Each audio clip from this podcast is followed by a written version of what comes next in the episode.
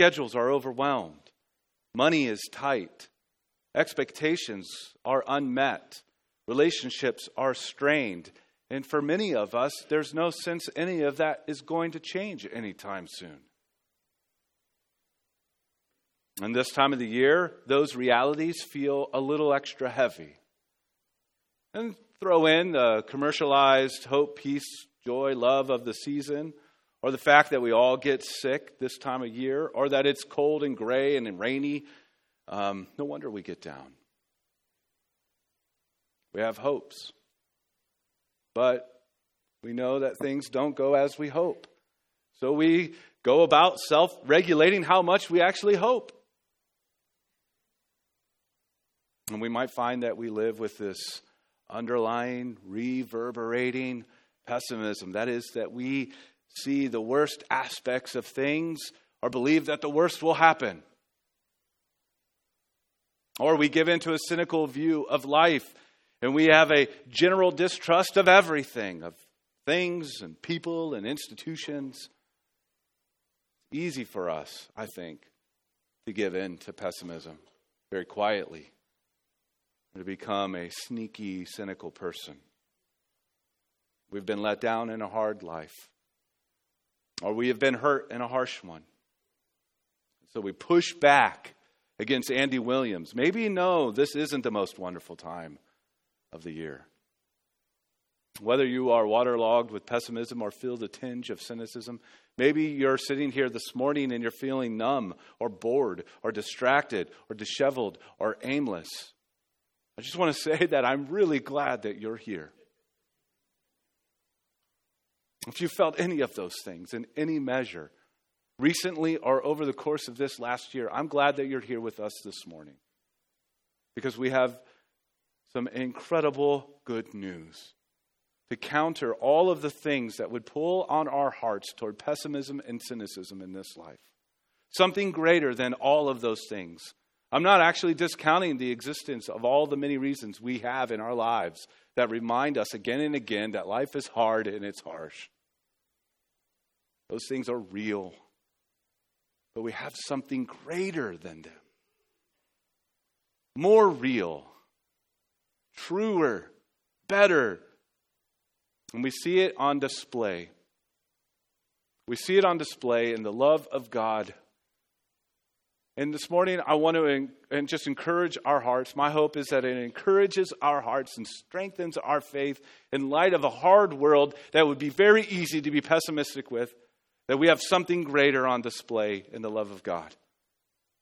And so we're going to look at that love of God this morning the steadfast love of God and the saving love of God. The love of God is steadfast. I want you to hear that. It's not a word that we use often, and it's the, the, only time you probably ever come across it is if you're reading your Bible or you hear it at church. It's not like you hear the word steadfast in sort of everyday language. Steadfast just means ongoing, keeping, staying consistent and faithful, not, not draining or, or, or departing or, or leaving or abandoning. It's, it stays the course. It's a fulfilling kind of love. It sets a promise and it fulfills it. It sees it all the way through. That's the kind of love that we're talking about when we say steadfast love. And God's love is greater than even our concept of love. The Bible tells us that God is love, and, and therefore the definition of love is bound up in God. And so it, he's, it's even greater than we could possibly conceive. And therefore, it's always faithful due to the character of the one who has it. We heard earlier Isaiah 63, verse 7. I'm going to wring this verse out as much as I can for us this morning.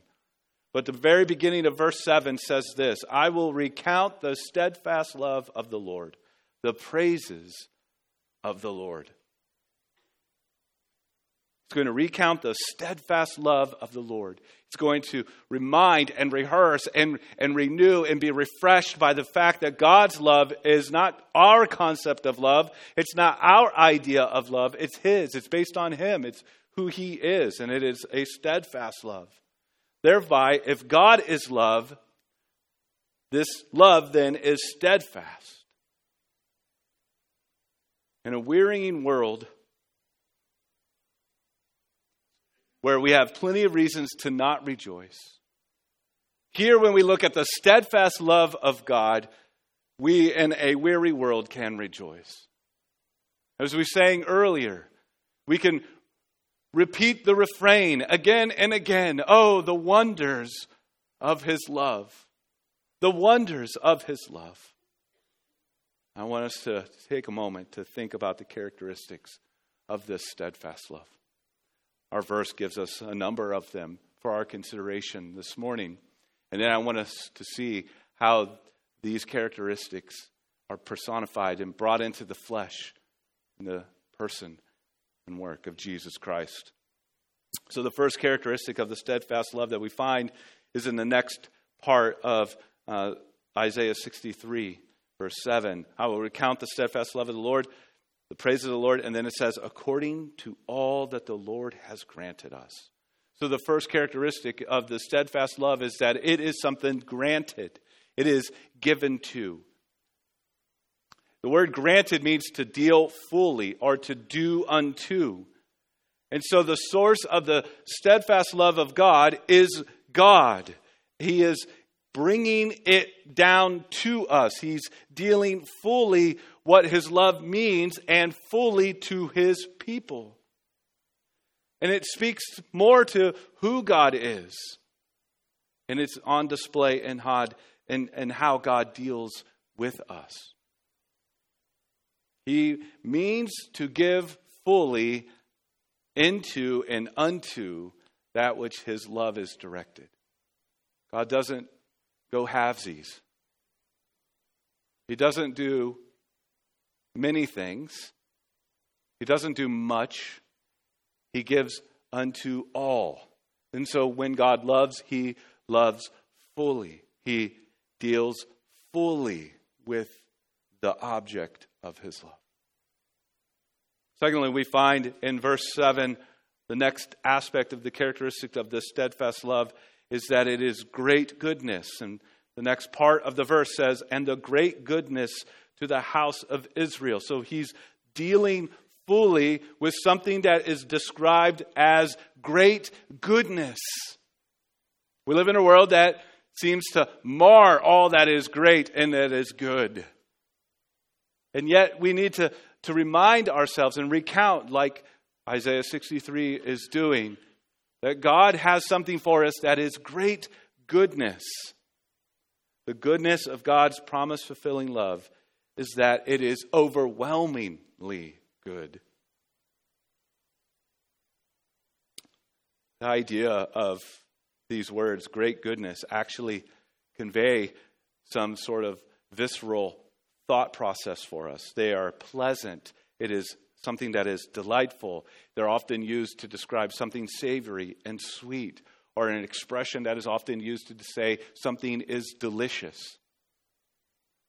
While we may live in a heavy time of the season, of the year, of the calendar, where our, our calendars are overbooked and our finances are strained and our relationships are, are, are just sort of like we have to see everyone ever, ever, you know, in our lives at some point over the course of these three days.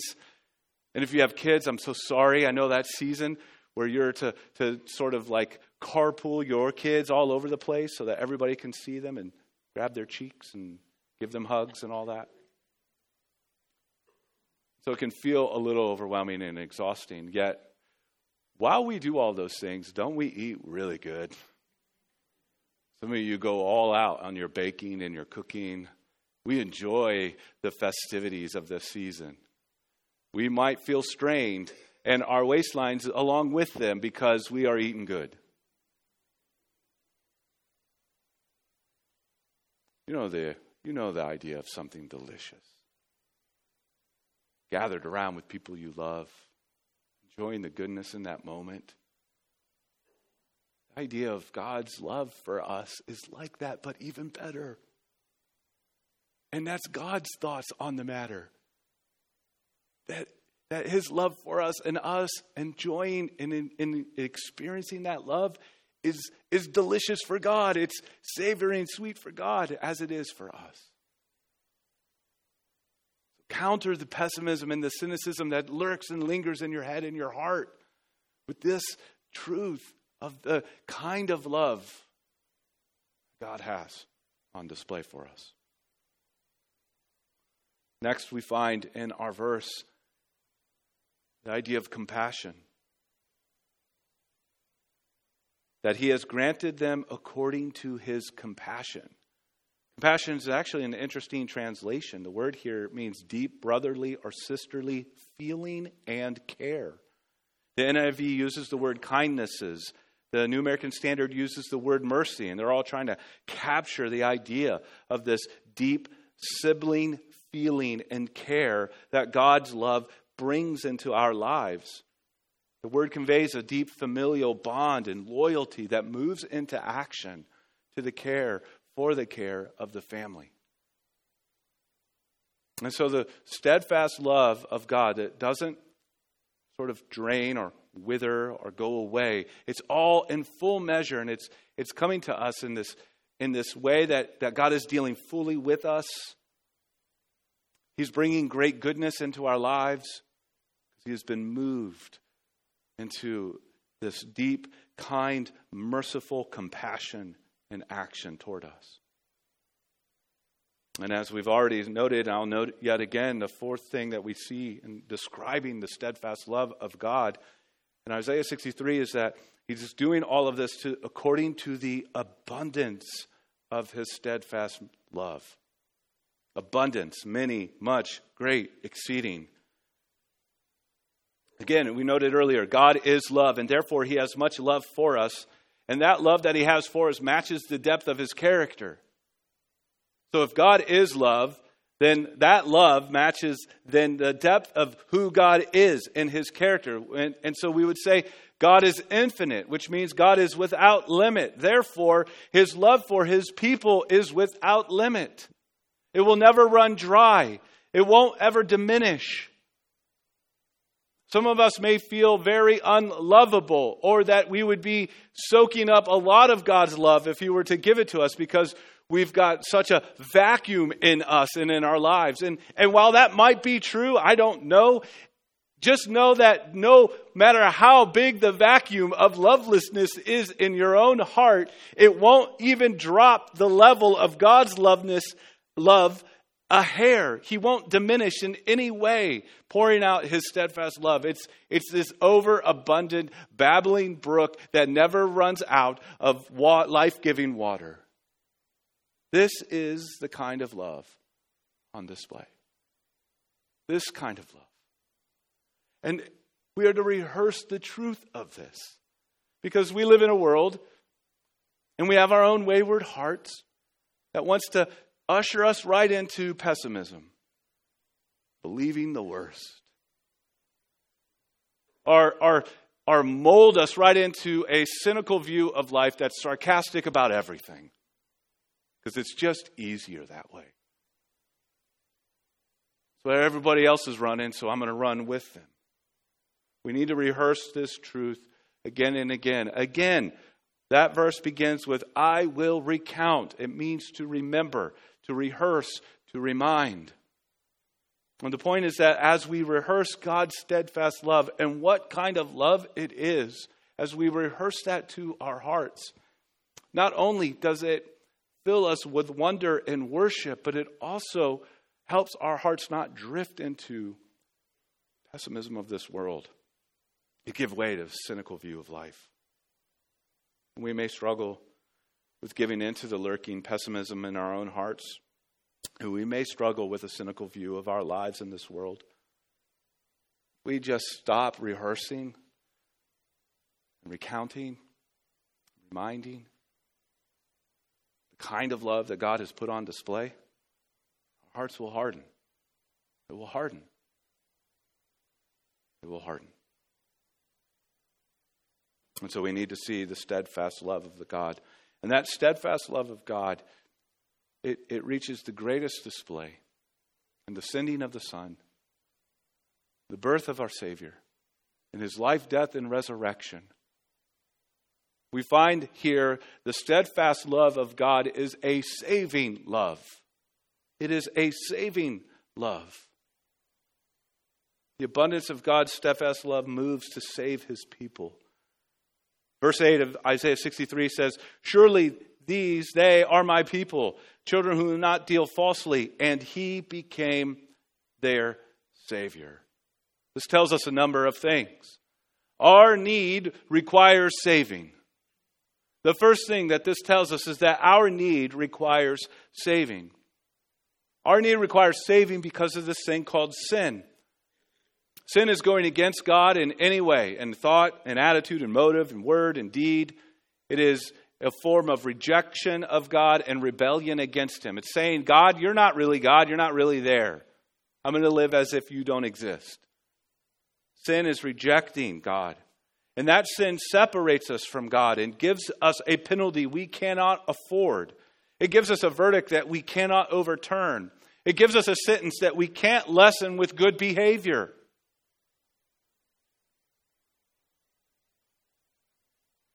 Our need requires saving. And that saving has to come outside of us because we're bankrupt morally and spiritually. We have no ability to overcome these obstacles, this penalty and this verdict and this sentence. We can't undo them. We can't argue our way out of them. We need simply saved from them. And then ultimately, sin brings death, an enemy that we cannot beat. Every one of us will face and lose. We, our need requires saving. And because God has granted to deal fully with his people, because he has an overabundance of great goodness to pour out onto his people, he is moved in compassion and mercy and kindness to save. Our need requires saving, and only God can meet that need, and He does so sacrificially and sufficiently. Sacrificial, God enters into our affliction. Verse 9, beginning part of verse 9 of Isaiah 63 says, In all their affliction, He was afflicted. The angel of the pres- His presence saved Him. It's anticipating the day that God would come into the world to endure what we experience in order to do what we couldn't do, to pay what we couldn't pay, to give what we couldn't gain. He would enter into our affliction. He came down into our humanity, took on our humanity in the flesh, God in the flesh, the author of life, putting himself into this life this world. The giver of the law, putting himself under the law to live the life that you and I, we couldn't live. We couldn't meet God's standard. So God came as one of us on behalf of us to meet that standard. And then he took that perfect life and he laid it down as a full and sacrificial payment for that penalty that we faced that verdict that hung over us, that sentence we could never reduce.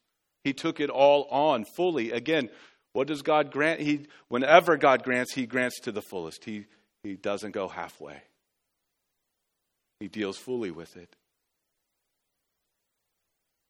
And He came all the way down into our affliction to do so.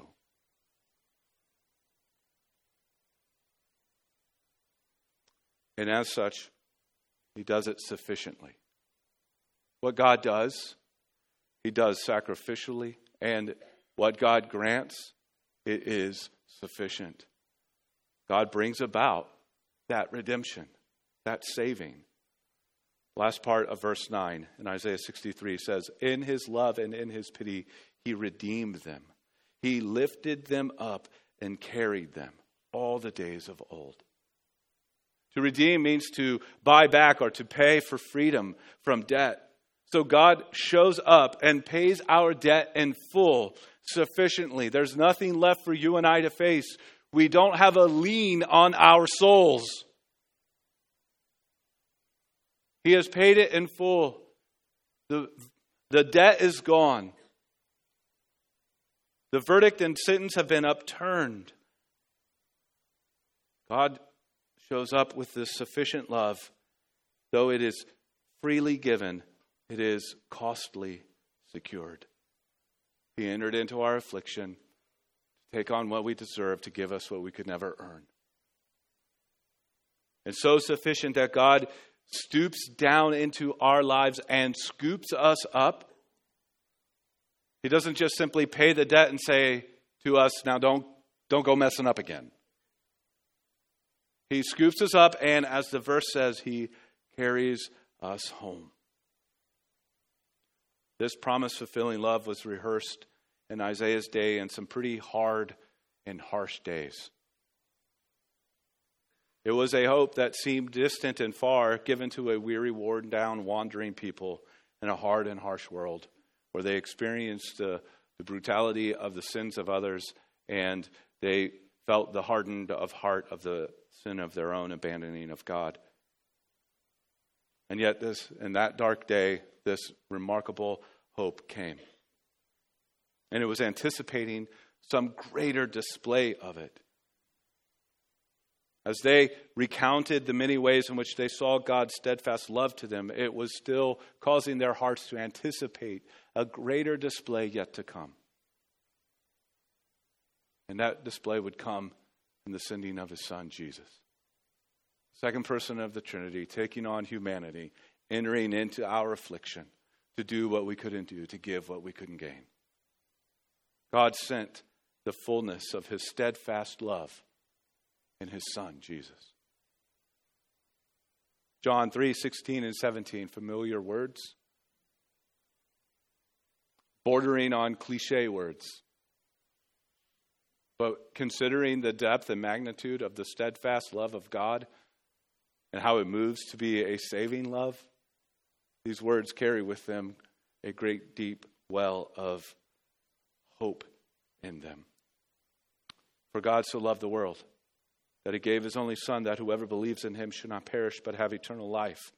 For God did not send his Son into the world to condemn the world, but in order that the world might be saved through him. These words connect to this deep well of God's steadfast love. Just think through what we've considered in Isaiah 63. What could be greater than what God would grant in the sending of his Son? What could be more overwhelmingly good than God in the flesh to save? What could be more compassionate, kind, and merciful than God entering into our affliction to rescue us from it? What could be more abundant than what God would give? What is more sacrificial and sufficient than the Son of God redeeming his people through his life, death, and resurrection? Friends, this morning we live, and it's okay to recognize it. We live in a world that wants us to be pessimistic and cynical. There's no hope.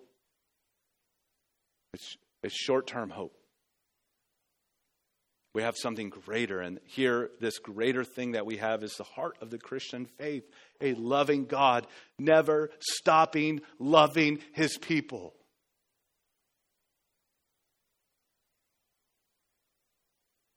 So you might wonder, how might I experience such love?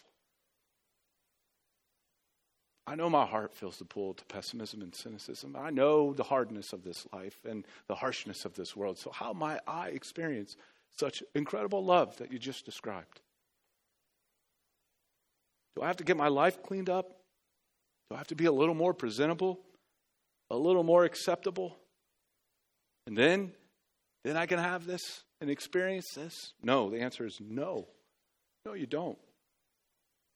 John 3:18. Whoever believes in him is not condemned.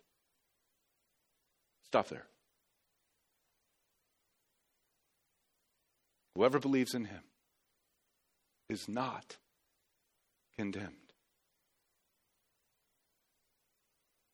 Doesn't say whoever believes in him and does a little bit of extra stuff puts on a little bit better church clothes, gets his life a little bit in order, stops doing all these X, Y's, and Z's that have been plaguing you. No, it just simply turns and looks to Jesus and say, Jesus is enough. He's sufficient for me. I'm going to put all my trust.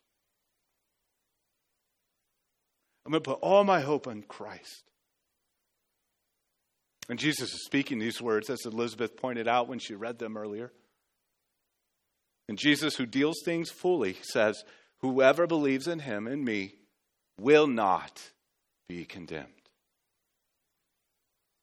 There's the upending of that sentence and that verdict and the fulfillment of that penalty is faith in Jesus Christ. The reception of such incredible love is through faith in Jesus Christ alone. It is putting all our trust, all our hope in the life, death, and resurrection of Christ, that He is the final and fullest and forever display of God's steadfast saving love. That God didn't grant any, can't grant anything greater than what He's already granted in Jesus, who dealt fully with all of our affliction, who has brought into our lives the overwhelming greatest good that we could ever experience. The greatest deliciousness that you will ever have is found in the saving love of Christ. And putting your trust in Him is all that you are called to do if you want to experience this love. trusting that Jesus lived the life that we could not live and died the death that we deserve to give us what we could never earn as the ultimate display and expression of the steadfast saving love of God. And so recount that. Recount that this morning. Recount the many ways in which God has been on putting this on display. I know that there will be many tempting moments to give in to the pessimism and cynicism that circle around you like vultures. I know that there will be moments in, in your life of letdown and of pain and of loneliness and of boredom. And I know you may want to numb yourself with all of the streaming services. Just give me them all to distract me from that which my heart aches and longs for. And I know that in some ways it may seem easier to guard your heart by doing so. But there is something greater on display. And God put it on display in Jesus. And He did so because of His steadfast saving love. May we come to know and see and experience the wonders of His love. Let us pray. God, we thank you for your goodness and grace. We thank you for your overwhelming goodness and grace. We thank you for the overwhelming goodness and grace that moved into action to save. You entered into our affliction. You took on our penalty. You rescued us from our verdict. And you've given to us life with you. And God, I pray that we would recount the greatness and glory, the grace and the goodness of your steadfast saving love as we set our thoughts and our affections on our Savior Christ. As we think on him and on his birth and on the incarnation and what we celebrate at Christmas these few days, oh God, may we recount with wonder and worship. And for those who might be far from you, oh God, would you draw near and bring life where there isn't any? Would you rescue those who are under the penalty of their sin? And may they turn to Christ in faith, trusting that He lived the life and died the death and rose again, defeating all the enemies that our souls face. And that all those who believe in Him will not be condemned. Oh God, we pray you would do this work. In Jesus' name, amen.